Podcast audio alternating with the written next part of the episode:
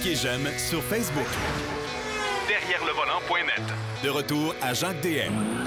Pour la dernière portion de l'émission, ben, on vous l'avait annoncé, Daniel Mélenchon est avec nous. Salut mon cher Daniel. Salut Jacques, comment ça va? Ben, ça va très bien, ça va très très bien. On a une année 2023 qui, euh, qui commence déjà sur les chapeaux de roue. Euh, et pour commencer, ben, je vais te souhaiter une belle année, une bonne Ben, année. pareillement, la santé, euh, Ouais.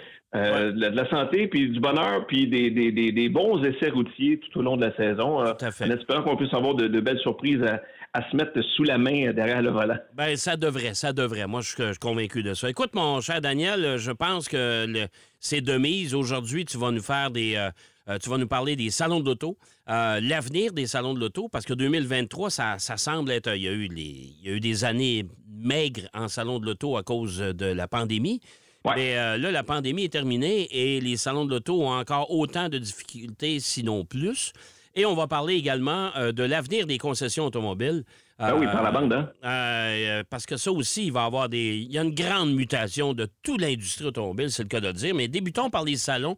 Euh, les gens écoutent notre émission aujourd'hui. Le Salon d'auto de Montréal est déjà euh, bas son plein. C'est Oui, déjà jusqu'au commencé. 29. Ouais, mais euh, pas beaucoup de monde, hein? Ben écoute, c'est une bonne question. Bon, on le sait à chaque année, de toute façon, euh, la météo joue souvent un rôle sur l'achalandage. Ouais. Mais cette année, plus que jamais, comme c'est un retour pour le Salon de l'Auto de Montréal, euh, j'ai hâte de voir quel sera le bilan. On est juste au début déjà de l'événement, mais Ouais. j'ai hâte de voir quel sera le bilan parce que le monde de l'automobile change et je te dirais aussi que les habitudes des consommateurs aussi changent. Ouais. Tu sais, euh, se donner en spectacle à travers une exposition, comme on le connaît à travers les différents salons d'automobile depuis des dizaines, voire des centaines d'années, des cinquantaines d'années, ben ça se fait plus automatiquement de la même façon. Tu sais, Euh, la crise COVID elle nous a démontré que l'information pouvait circuler de la même manière, en fait différemment. Ouais. Les gens consultent le web à outrance et la prise d'information que tu allais chercher, si tu veux, à travers des salons annuels, ben tu peux le consommer rapidement maintenant sur le web. Puis tu sais, on se cachera pas que préparer une salle de montre décorée au goût du jour et payée à grands frais, Ah, ultimement par coûte- le consommateur, Ça coûte ben, une je veux fortune. dire, ça coûte ça, ça coûte une fortune. Alors peut-être que les constructeurs là-dedans se disent, OK, il y a peut-être une autre stratégie à avoir. Puis avant de parler du salon de l'auto de Montréal, tu sais, en septembre dernier, le salon de Détroit, qui a été longuement, longtemps la, la référence dans l'industrie automobile, a été, ma foi, déserté et non seulement par la foule, mais aussi par les constructeurs. Tout à fait, a En eu- octobre, le mondial de Paris. Ah, ça a euh, été un désastre, ça. Désastre. ça a été un désastre. Écoute, il y a eu quand même des nouveaux joueurs comme VinFast, BYD, Aura, Oui qui sont présentés, mais des gros joueurs comme Vaux, BM, Mini, Ferrari, c'était pas là. Non. Euh, Salon de Genève, même chose. Écoute, non seulement le Salon de Genève, ça fait trois ans qu'il n'a pas lieu, il va avoir lieu en novembre prochain au Qatar, à. Doha. Hey, Ils ont décidé de. Tu sais, est-ce que les salons s'en vont maintenant là où il y a de l'argent? Euh, ça aussi, ça peut être une situation. Tu sais, je te dirais que dans le très court terme, ce qu'on a vécu, puis à la lumière de ce qui a été présenté, le peut-être le salon de Los Angeles s'est avéré peut-être le plus euh, le plus intéressant de par les nouveautés qui ont été présentées, la Ioniq 6, la VinFast VF6, euh, des petits concepts ici et là. Mais tu sais, c'est- pas c'est- plus ce que c'était. Puis Ah c'est non, pour ça que ça, ça me fait pen- ça me fait ça me fait réfléchir par rapport à l'avenir de notre salon à Montréal parce que d'ores et déjà on le sait euh, ça va être une année de transition. Ça fait trois ans que ça n'a pas été présenté. Ça va être présenté sur les deux tiers de la superficie utilisée en 2020 lors de la dernière présentation. Ouais. Ça veut donc dire que, en fait, j'allais te poser la question, Jacques, est-ce qu'on on nomme les absents ou tu préfères qu'on nomme les constructeurs qui vont Ben, être présents? T'es mieux de nommer les présents, c'est pas, c'est pas mal moins long parce que le Salon d'auto de Montréal, il faut, faut dire aux gens, si vous vous pointez là, c'est un plancher et non pas trois. Exact. On se Alors, il, y avait le, compliqué. il y avait le septième ciel, le, le troisième palier, on descendait au deuxième, après ça au, au premier, au plancher principal. Là, il y a un plancher seulement. Et sur, ça. le, et sur le plancher principal, tous les constructeurs qui y sont sont réunis là, plus euh, le, le- le reste qu'on voyait à l'extérieur du salon, c'est-à-dire ce qu'on voyait dans les petites pièces là, et les, les, les, les, les, les- les, euh, les passages entre chacun des étages, là, ben, Ouais. tout ça est réuni sur un seul plancher. Ça vous donne un exemple. Et les, les- les présents, ce sont lesquels? Ben, les présents, on va les nommer. Euh, En fait, euh, vous allez pouvoir voir Buick, Cadillac, Chevrolet, Ouais. Genesis, GMC, Hyundai, Ouais. Kia, Lexus, Mini, Nissan, Subaru, Tesla, Toyota et VinFast. Alors, euh, cherchez pas Ford Lincoln, ils sont Non. pas là. Non. Tout le groupe Stellantis n'y sera pas. Par contre, ils ont choisi d'aller à Toronto. Ça, c'est un ben- peu spécial. Ça, moi, ça me, ça me titille un peu. Je comprends pas pourquoi Stellantis bout de Montréal puis décide de faire juste Toronto.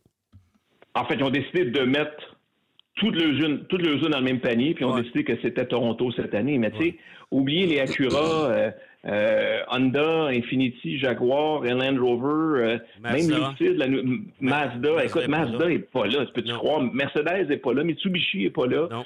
Alors, tu sais, c'est- quand même particulier. Puis, euh, en fait, puis tu sais, quand on s'attarde à, notre salon à Montréal, qui est, qui qui qui qui qui qui là, évidemment, à, à travers les concessionnaires, tu sais, si on, on peut évoquer certaines raisons pour lesquelles euh, il y a plusieurs constructeurs qui n'y sont pas.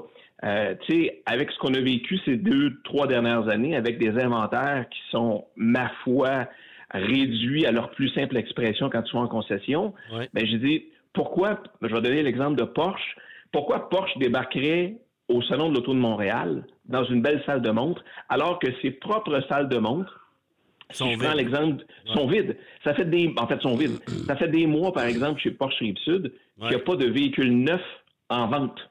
Tu peux t'acheter un véhicule neuf, mais en salle de montre, il n'y en a pas. Alors, mais pourquoi? Il exposerait quoi finalement au Salon de l'Auto de Montréal? Des véhicules usagés, quoi? Ouais, ou- puis, puis je te dirais, Daniel, qu'avec la pandémie, euh, je pense que les constructeurs, ont- la pandémie a démontré aux constructeurs qu'ils n'avaient pas nécessairement besoin des salons pour vendre leurs véhicules. Ben non. Alors, tu sais, là, c'est, tu lui as donné le goût. Euh, ils ont sauvé beaucoup d'argent parce que ça coûte une véritable fortune. Euh, au Salon de l'Auto de Montréal, j'ai entendu, je ne sais pas quel constructeur, mais ça, ça représentait un investissement d'un demi-million de dollars pour 10 jours. Pour un salon. Pour un salon seulement, là. Pour un salon. Montréal. Alors, tu sais, puis, pour revenir à ce que je disais tantôt au début de notre intervention, tu sais, tu- vous le savez comme moi, là, euh, il existe tout plein de moyens de promotion aujourd'hui qui Oui. sont mis de l'avant par les, départ- les départements de marketing. Euh, il y a des campagnes d'influenceurs qui, qui existent.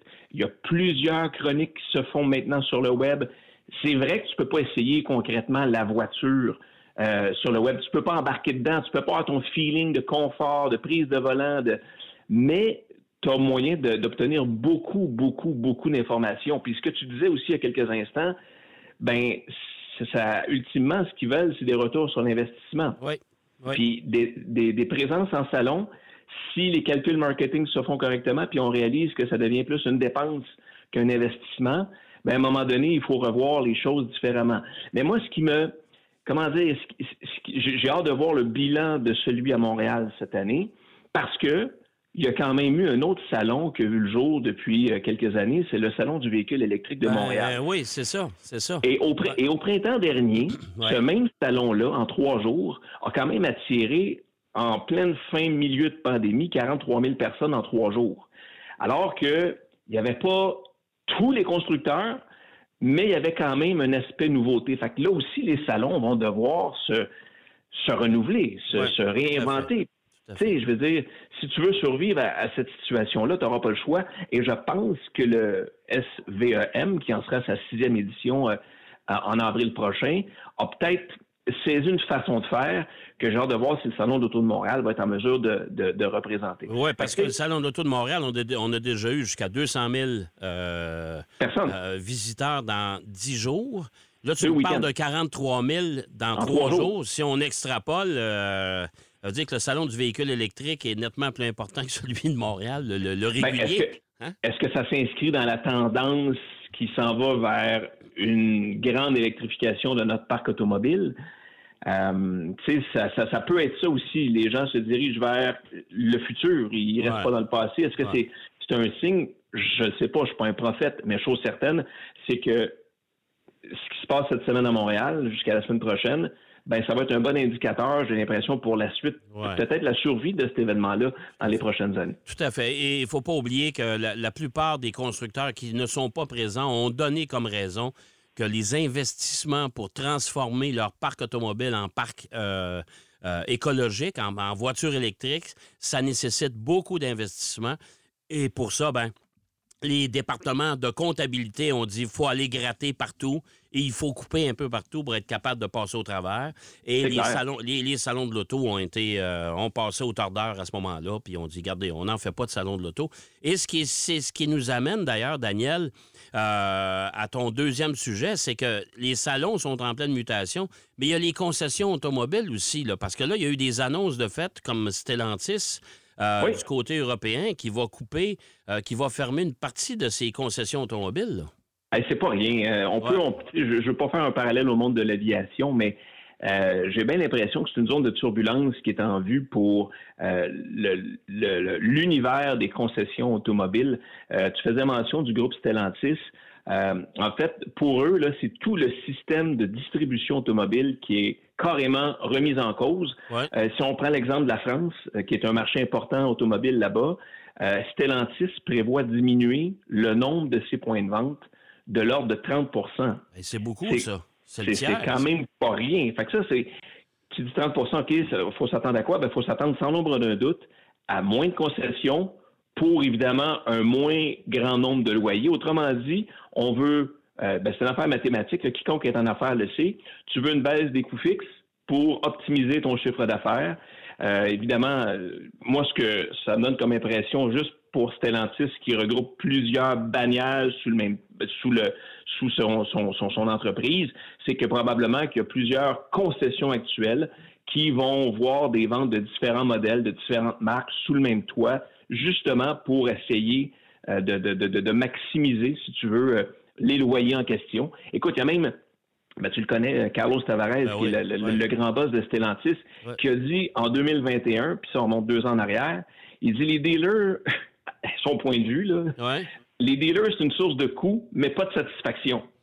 Alors, ça te donne une idée, quand le grand boss dit ça, ça te donne une idée de la direction que va prendre Stellantis euh, dans l'avenir. Et puis, ça va commencer par l'Europe, ça va commencer par la France. Et j'ai hâte de voir les répercussions que tout ça, ça, va amener. Et, mon premier réflexe, tu dis, OK, euh, plus de concessions, ça veut dire quoi? Ça veut dire des agents de distribution. Euh, ça veut des, dire points, des points de service. Des points de service. Ça veut dire que, tu sais, un concessionnaire qui a pignon sur rue est propriétaire de ces véhicules qui tentent de vendre aux consommateurs. Alors que les agents de distribution, des points de service, aurait comme simple mandat de vendre des voitures possiblement à prix fixe et on dirait bye bye commission. Oui. C'est ça. Mais quand je regarde le big picture, je me dis, ben, ça s'en va vers ça. Ben, tu, es d'accord avec moi. Là. Ben oui, tu choisis ton véhicule. Euh, le, véhicule est vendu par le, constructeur. Donc, il n'y a pas de guerre de prix entre euh, le village d'à côté et la concession pas loin de chez vous. Euh, ça, c'est la première chose. Il n'y a pas de négociation possible. Et quand tu complètes ton bon de commande, tu marques en bas à quel endroit tu veux qu'on te livre ton véhicule. Et là, tu vas choisir ton, ce que j'appelais tantôt, ton point de service. Et c'est eux qui vont, qui vont s'occuper de livrer ta voiture ils vont s'occuper du service après-vente, c'est-à-dire si tu as des problèmes avec ton auto, tu vas pouvoir tourner là, ton entretien, etc. Puis il ne faut pas, faut pas oublier non plus, euh, euh, Daniel, que les, véhicules électriques, ça demande pas mal moins d'entretien. Fait que ça veut dire que les concessions automobiles qui vont rester, ils vont devoir refaire leur devoir pour, pour rentabiliser tout ça, parce qu'il y a des monstres actuellement, il y a des, concessionnaires, c'est énorme comme bâtiment. Non, c'est des palais, c'est des palais. Je veux dire, ça, a été rénové à grands frais, évidemment c'est le, consommateur qui ultimement se retrouve à payer ça. Euh, mais cela dit, euh, c'est capotant de réaliser ça, tu sais, parce que tu sais, Stellantis, c'est pas le seul d'ailleurs à penser ainsi. là. Euh, les, les, marques haut de gamme allemandes, Mercedes, BMW, euh, groupe Volkswagen, c'est un peu dans la même lignée. En fait, les seuls réfractaires, là, puis ça reste à voir si ça va pas changer, Renault et Toyota sont un peu à contre-courant. Puis moi, personnellement, évidemment, parce que ça nous touche directement, j'ai hâte de voir comment ça va se traduire chez nous en Amérique du Nord. Parce que là, on vous dit ce qui s'en vient en Europe à très court terme, mais en Amérique du Nord, compte tenu euh, de, de, de, de l'espacement qu'on a, c'est-à-dire que il va y avoir encore des concessions en campagne, jamais je croirais. Des points de service, à un moment donné, il faut que ça serve aux gens. L'éloignement fait en sorte que notre grand territoire fait en sorte que tu peux pas du jour au lendemain peux avoir de, de, concessions. j'ai hâte de voir comment les constructeurs vont jouer en ce sens-là, compte tenu des marchés en Europe étant celui différent de, celui qu'on retrouve en Amérique du Nord. Mais regarde, Puis l'autre aspect qu'il ne faut pas négliger, puis on l'a vécu durant la COVID, c'est les ventes en ligne. Oui. Euh, il y a des, il y a des concessions. Ben, D'abord, Tesla le fait depuis ses débuts, mais Genesis, Volvo, Polestar semblent pour l'instant suivre cette même tendance. Puis on a remarqué aussi, euh, durant la pandémie, que des concessionnaires, quand ils étaient ouverts, qu'ils ont livré des voitures euh, durant la pandémie. Les gens ne pouvaient pas se déplacer en concession, c'était cependant ouvert, mais il y avait des livraisons qui se faisaient. Donc, c'est une autre façon de faire et c'est. J'ai hâte de voir si ça va être une tendance marquée ou si c'est simplement passager dans, notre. Ah, moi, j'ai l'impression qu'on va, suivre la tendance Tesla, justement. C'est Tesla qui a donné le, qui a donné le coup d'envoi de tout ça. Des garde, nous autres, on vend nos voitures euh, strictement sur le, sur le web. Et puis, euh, il y a des points de service. Il n'y a pas des tonnes en plus de ça, des points de service Tesla. On s'entend là-dessus. Pas du tout. Euh, même, même que euh, ça, ils ont été un peu négligents là-dessus. C'est pour ça que GM, il y a beaucoup de concessionnaires GM, surtout aux États-Unis, sont mis à réparer des Tesla.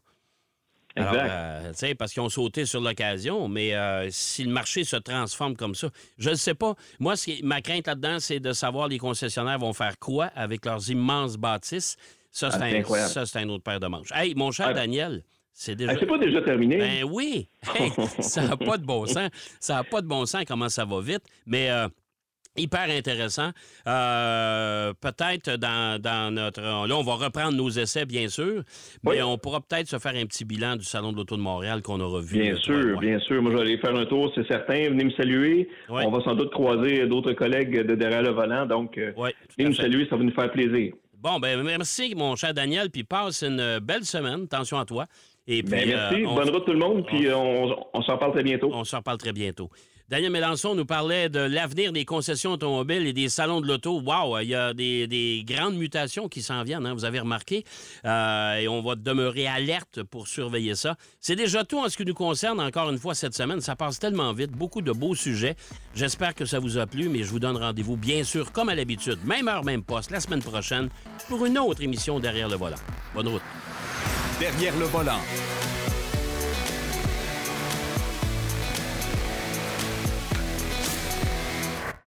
Pour votre prochain séjour dans la région de Québec, Sherbrooke, Drummondville, Laval, Mirabel ou Blainville, vivez l'expérience des grands hôtels Times.